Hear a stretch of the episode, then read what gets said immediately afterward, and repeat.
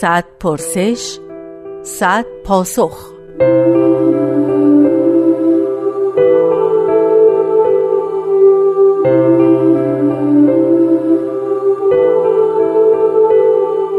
پرسش سوم چرا باهاییان به تربیت دختران بیش از تربیت پسران اهمیت می دهند؟ مگر تصاوی حقوق زن و مرد در دیانت باهایی مطرح نیست؟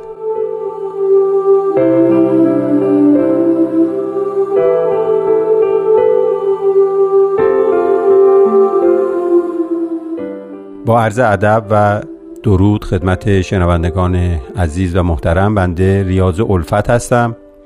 در خصوص سوالی که مطرح شد می‌تونیم از اینجا شروع بکنیم که اصلا ارجحیتی در رتبه اولا مطرح نیست.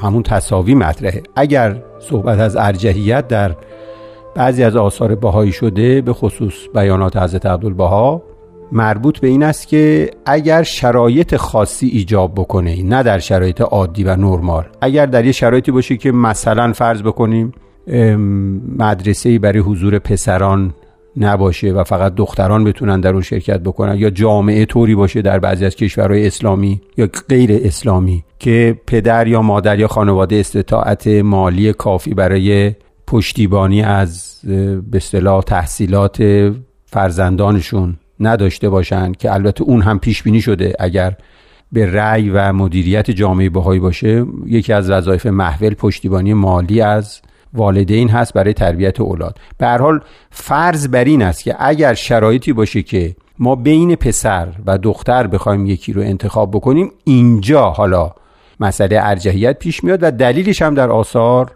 ذکر شده در یعنی در معارف آین بهایی ذکر شده. برای در حالت عادی هیچ فرقی نمی‌کنه. به عنوان اولاد و در ام کتاب آین بهایی که کتاب اقدس هم باشه مطالب یا الفاظ هم دلالت بر همین موضوع داره. کتب علا کل ابن تربیت و ابنهی و بنتهی یعنی کنار اون با واو عطف کنار هم اومده. بنابراین باز در روشن شدن مطلب در پاسخ به این سوال باید اینطور مطرح کرد که در شرایط عادی و نرمال هیچ تفاوتی بین فرزندان نیست. همه مهم هستند چه پسر چه دختر. اما همونطور که از کردم در شرایط خاصی که ما بخوایم انتخاب بکنیم یا یکی رو به اصطلاح مجبور باشیم بر دیگری ترجیح بدیم مسلما توصیه آین بهایی حسب بیانات مبارکه این است که دختران و به این دلیل دختر انتخاب میشه. چرا؟ برای اینکه اینها اول مربی طفل و اطفال هستند. چون نقش تربیتی دختران که بعدا اولاد پرور میشن تبدیل مادران خانواده و جامعه میشن کاملا در رتبه اولا باز تاکید می‌کنیم.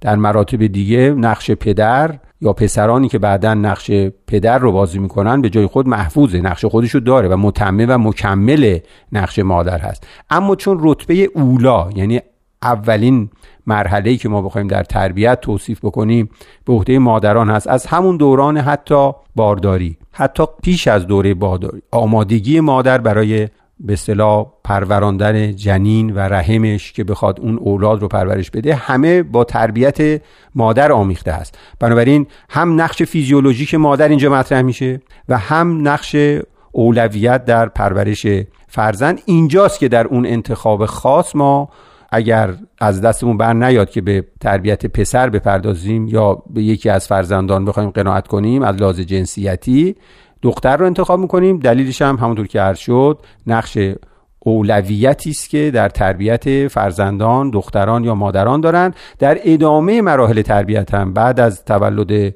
نوزاد و حالت گذران طفولیت باز هم همونطور که در مسئله نقش های اجتماعی و اصولا قشبندی جامعه شناسی و مسائل اجتماعی مطرح میشه چون پدر مشغول کار هست مشغول امرار معاش هست و نفقه خانواده به عهده او هست. و سرپرست خانواده هست. به طور طبیعی باز هم نقش مادر در اینجا بسیار پررنگ خواهد بود. به این دلایلی که به طور موجز ارائه شد اگر ناچار به انتخاب باشیم با توجه به این پیش زمینه مسلما تربیت دختران اعمال میشه و انتخاب میشه و دلایل هم کاملا عقلی هست و این اقلانیت ما رو به این سمت میگردونه که بتونیم تربیت رو به این شکل اعمال بکنیم. پس این مسئله اولویت دختران به هیچ وجه اون اصل تصاوی حقوق بین زن و مرد یا نسا و رجال رو نف نمی‌کنه.